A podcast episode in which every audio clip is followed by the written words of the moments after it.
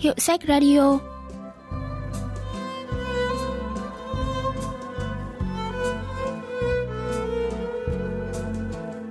Thanh Tâm xin chào quý vị và các bạn. Mời quý vị và các bạn lắng nghe Hiệu sách Radio, chương trình giới thiệu những tác phẩm văn học đặc sắc và tiêu biểu nhất ở Hàn Quốc qua góc nhìn của các nhà phê bình văn học.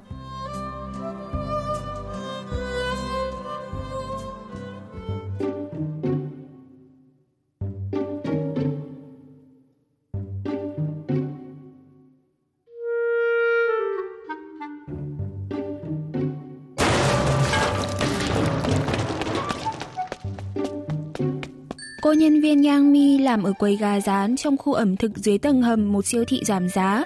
Từng phải bận bịu lo toan cho cuộc sống gia đình nên không có thì giờ chăm sóc bản thân. Một ngày nọ, sau khi được bạn tặng chiếc dây chuyền, cô đã giảm cân, hẹn hò và trở thành một cô gái xinh đẹp tràn đầy tự tin. Bỗng một ngày, cô đứng ngồi không yên nói rằng mình bị mất chiếc dây chuyền. Rồi cô lại nghe tin diễn viên Park Won Chun đang quay phim gần mình nên hớt hải chạy đi, vướng phải dây điện khiến siêu thị trở thành một bãi chiến trường. Tại sao sự xuất hiện của diễn viên Park Won Chun lại khiến Yang Mi hoảng hốt như vậy? Rốt cuộc ngọn ngành sự việc là thế nào? Yang Mi đã đi đâu?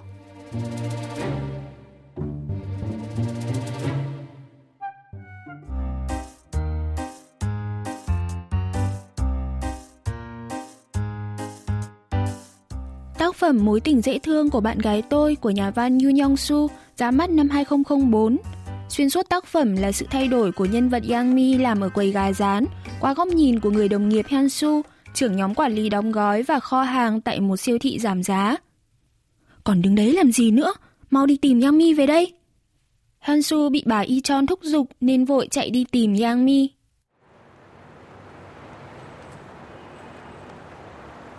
Yang Mi ngồi như người mất hồn trên băng ghế chờ tại bến xe buýt bà Y Chon nói – Han Sui biết ai cũng chờ Yang Mi mỏi mắt, nhưng anh không thể đưa cô về siêu thị trong bộ dạng này được. Anh đưa cô đến một quán rượu ven đường, cách đó khoảng một bến xe. Yang Mi đã ngừng khóc rồi, nhưng vì quá kiệt sức nên chẳng nói nổi một lời.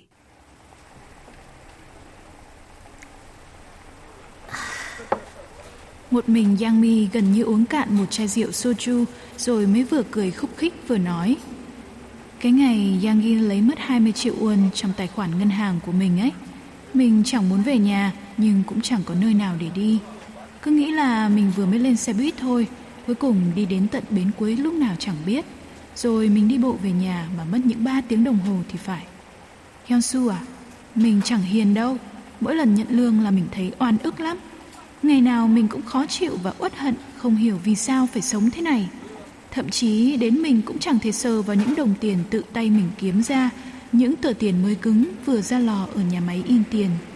Mình phải lo tiền học phí cho em trai, rồi còn tiền gạo, tiền than nữa. Đến cả tiền phí giao thông đi lại mình cũng phải tiết kiệm từng đồng.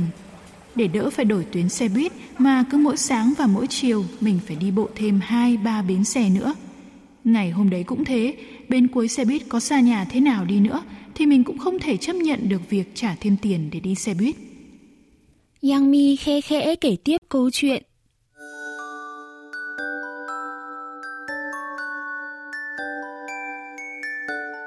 Vào lúc nửa đêm, Yang Mi lê những bước chân mỏi mệt trên con đường dốc về nhà.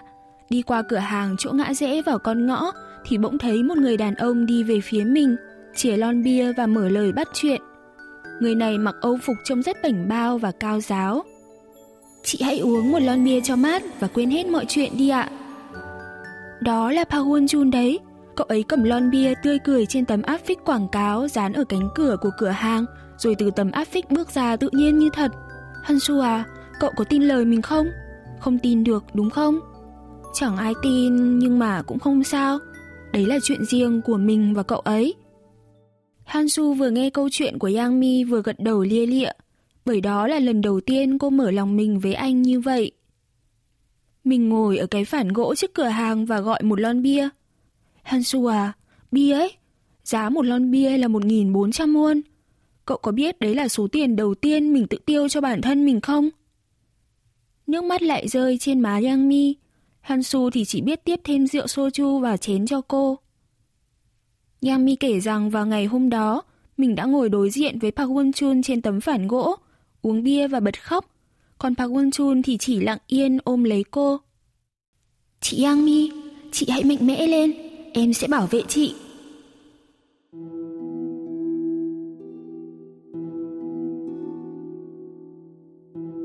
Khoảnh khắc đứng dậy từ chiếc phản gỗ, mình thấy rất bình thản.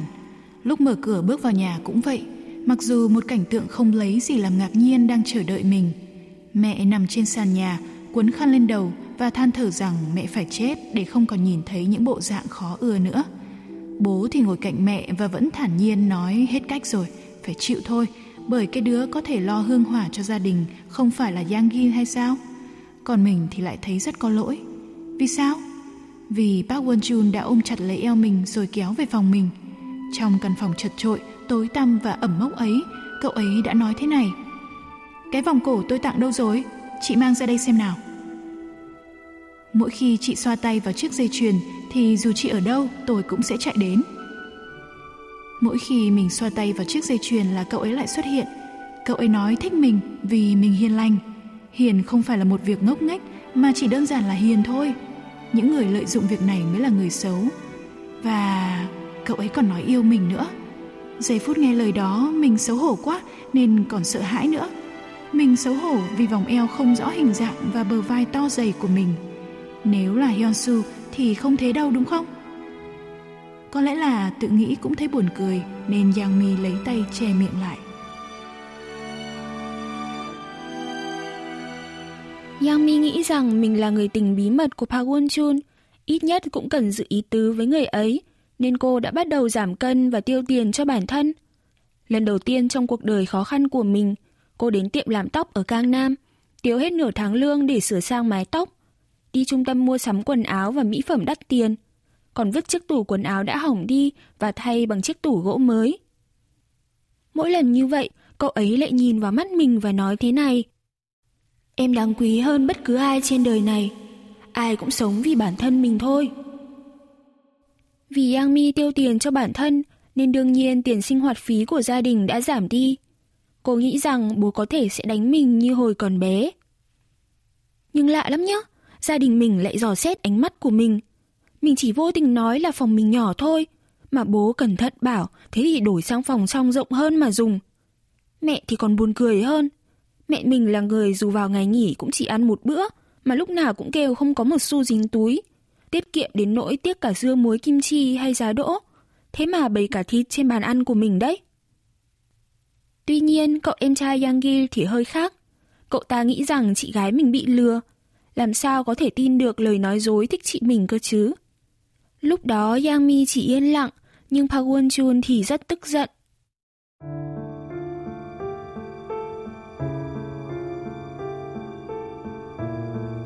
Cậu ấy méo cả mặt vì tức giận khi nhìn Yang Gi, hơi thở cũng gấp gáp và mặt thì đỏ phừng phừng.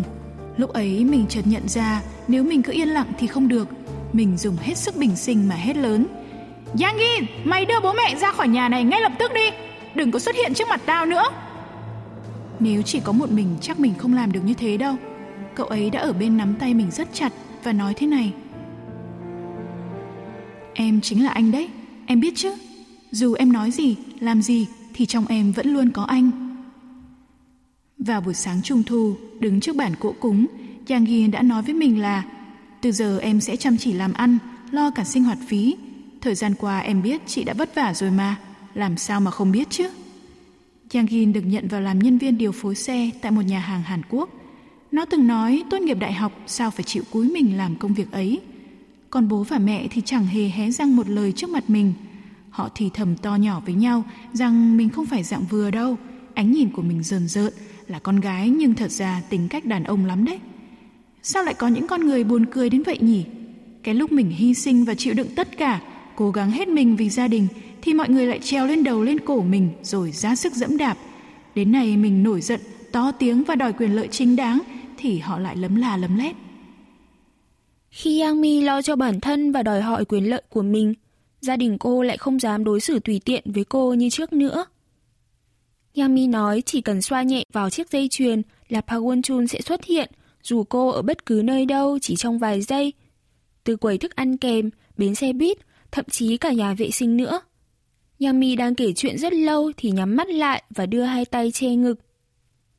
Người này nhiều khi đùa cũng hơi quá trớn. Chẳng biết có ai hay không mà vòng tay qua eo mình rồi hôn, chui xuống kệ hàng quầy gà rán rồi thò tay vào váy mình. Đi quán cà phê mà lúc nào cũng đẩy mình ngồi vào ghế trong góc. Ôi thật là, sao anh lại thế chứ? Hansu đang ở đây mà. Anh dừng lại đi cơ. Giờ thì Hyun-su đã hiểu những câu chuyện của bà Y Chon và nhân viên siêu thị từng kể.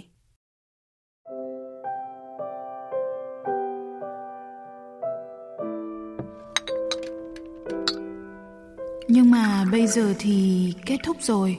Mình làm mất chiếc dây chuyền rồi. Giờ thì cậu ấy không thể đến nữa nhỉ? Cậu ấy đã tìm đến tận cả bến xe buýt mình làm rơi chiếc dây chuyền mà mình lại không ở đó. Giờ mình có đi tìm thì cậu ấy cũng chẳng nhận ra mình đâu vì không có chiếc dây chuyền. Tôi uống chén rượu đặt trước mặt Yang Mi và nói chậm rãi, rõ ràng với cô. Từ giờ không cần chiếc dây chuyền đó nữa. Anh chàng đó đã nói với cậu em chính là anh mà. Làm gì có anh nào bỏ cậu đi đâu, đang ngồi đây dính chắc như sticker thế này còn gì. Tôi tiếp rượu vào chén và đẩy về phía Yang Mi. Nào, cậu bảo người yêu cậu nhận một chén rượu của mình đi. Này, nhưng mà không phải anh chàng kia quá đáng lắm sao? Mình chẳng biết nhìn đi đâu nữa. Mắt giang Mi lại rưng rưng, đôi mắt thì đẫm lệ nhưng khuôn mặt đã tràn đầy niềm vui. Ra là cậu nhìn được, cậu nhìn xem, thế mà mọi người chẳng nhìn thấy cậu ấy, bố mẹ mình cũng thế. Cậu ấy theo mình vào tận phòng riêng, vào nhà tắm, vào bếp, làm đủ mọi trò khiến mình phát ngượng, léo đẽo quấn lấy mình mà chẳng ai biết hết. Buồn cười thế cơ chứ. Nhà phê bình văn học Trần Sô Yong phân tích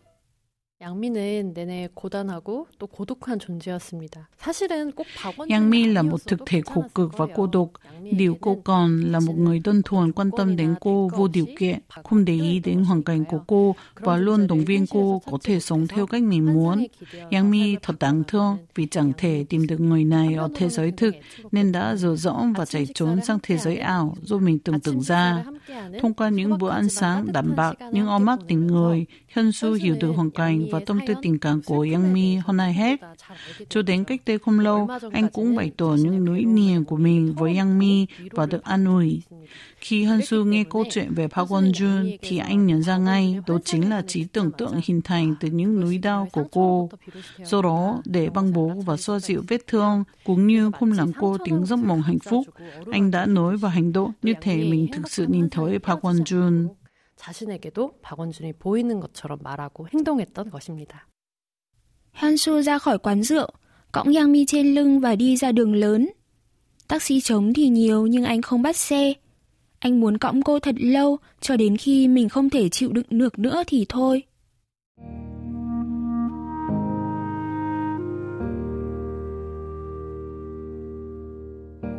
Rõ ràng là thứ vô hình nhưng vẫn tồn tại thì chỉ có tình yêu tình cảm giữa người với người, tấm lòng chân thành mong người đó sống tốt. Đó là cái tình, nhưng không phải cái gì vô hình cũng tốt. Sự ghét bỏ, nỗi đau, tuyệt vọng là những gánh nặng của cuộc sống mà dù có cố gắng cũng không thể thoát khỏi. Tôi chợt nghĩ thật đáng tiếc khi những điều tốt đẹp thì vô hình, nhưng cũng thật may mắn là những điều xấu xa cũng vô hình. Những điều tốt đẹp nhỏ nhắn và dễ thương như ngọc trai ẩn sâu dưới đáy đại dương còn những điều xấu lại thô kệch, nhàm chán và nhan nhản. Nếu những thứ đó mà hữu hình, thì thế giới chúng ta đang sống sẽ gớm ghiếc và kinh khủng thế nào đây?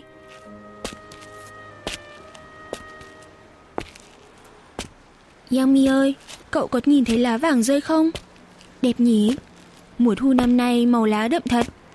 Nếu so sánh với lá cây ngân hạnh mùa thu, thì lá cây tiêu huyền chẳng đẹp, đúng không Yami? Hansu cố gắng nói những lời thật hay, còn Yang Mi lại nằm trên lưng anh và trả lời một câu không liên quan. Anh Won Jun cõng em thế này mệt lắm. Làm thế nào bây giờ?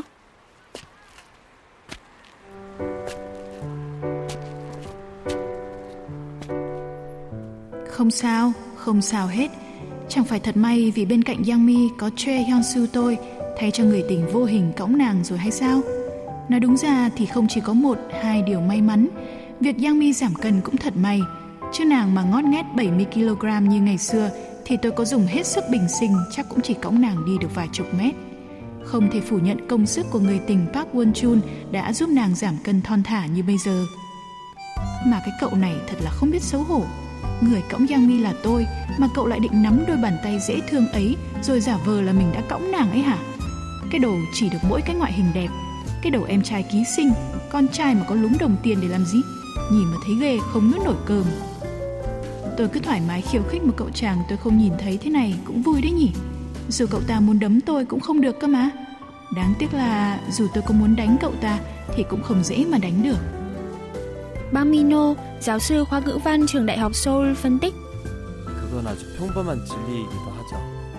우리가 보석이 아주 Chi tiết này là một chân lý vô cùng đơn giản. Đá quý thì luôn lấp lánh và bắt mắt. Còn như không khí ai cũng biết là quý giá, giúp chúng ta thở và sống thì lại không nhìn thấy được. Nên đôi khi ta quên mất những sự thật rất đỗi bình dị như thế. Đối với cô gái khổ sở là Yang Mi, cậu ấy là người bạn vô hình giúp cô vượt qua khó khăn mỗi ngày. Do đó, chi tiết này vừa là chân lý bình dị nhưng cũng vừa là điểm sáng giúp mạch truyện lôi cuốn. Và thật ra nếu nghĩ lại, những điều thực sự quý giá mà chúng ta đã lãng quên thì luôn vô hình. Chi tiết này giúp người đọc nhận ra tình yêu và cái tình giữa người với người trong cuộc sống. 보이지 않는 것이다. 사랑이고 정 같은 것이다. 하는 것을 깨닫게 해주는 것이죠.